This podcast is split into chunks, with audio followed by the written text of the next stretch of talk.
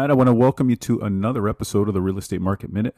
My mission is to help you better understand the latest trends in the U.S. real estate market and share with you my analysis and industry expertise. I want to help you gain an advantage and feel confident whenever you're buying and selling real estate.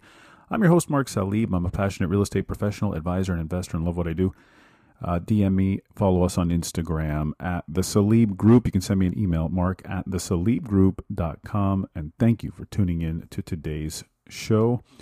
Well, how was 2023 when it came to affordability, home purchase affordability? Um, well, according to Redfin, uh, redfin.com, obviously one of the biggest marketplaces for real estate, so they've got quite a bit of data. This past year, 2023, they rank as the least affordable year for home buying in more than a decade. That's a new report they put out. And they marked various regions throughout the country in which it was worse versus better.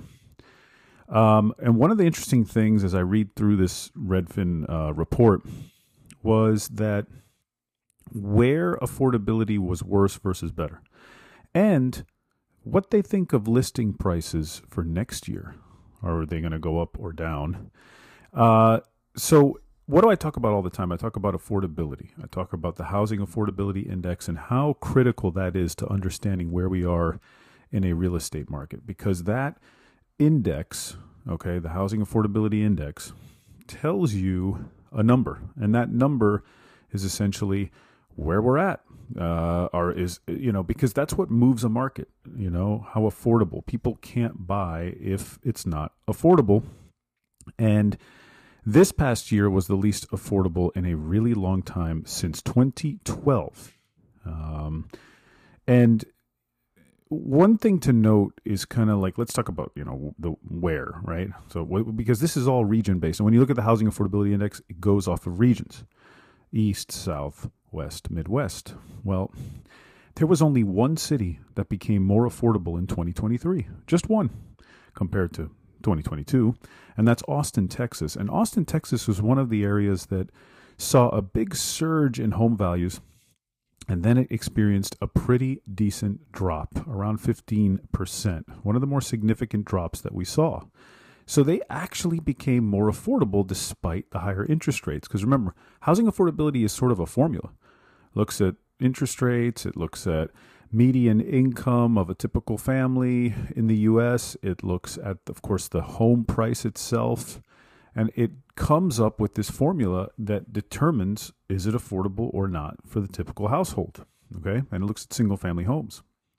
Now, here's where the most expensive areas were still, and guess what?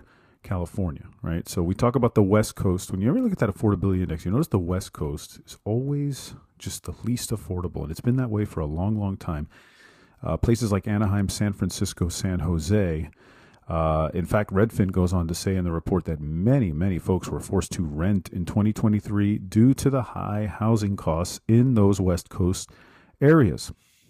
Now, on the other end of the spectrum, the Midwest metros proved to be among the more affordable, quite affordable areas like Detroit, uh, where your median income kind of matched up with interest rates and you know the affordability of the home. Um, so uh, in Detroit, for example, the median income, they, you know, they were only spending about 18% of their earnings on, on uh, monthly housing costs. That's pretty good. 18%.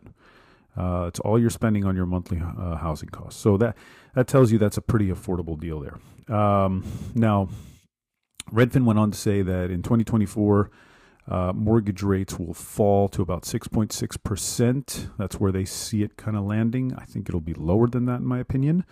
Uh, however, prices will drop about, on the national average, they think prices will drop just 1% for new listings as they find their way onto the market. So I think encompassing everywhere, you know, again, you look at the Midwest, probably the more affordable for folks. The South is still, you know, reasonably affordable.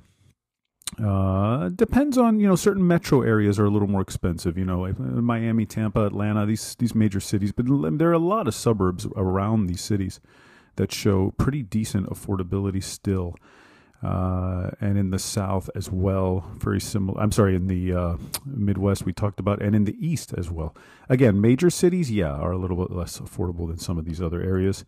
Um, and uh, the one thing I'll just run by you here, one of the last things is that the Redfin senior economist Elijah De La Campa, he said in a statement, the quote, the good news is that affordability is already improving heading into the new year, closed quote. So, you know, they do see sort of a better 2024 than 2023, which would make sense as more supply comes online and, uh, you know, prices have eased and, of course, interest rates going down. You know, I think wages will remain somewhat even. You notice in the job, the last uh, job market report that wages did not increase once again. And I think that, however, unemployment is lower. So if there's a slight uptick in wages in 2024, that changes this formula quite a bit, right? As far as affordability goes. So that that's uh, to be determined. All right.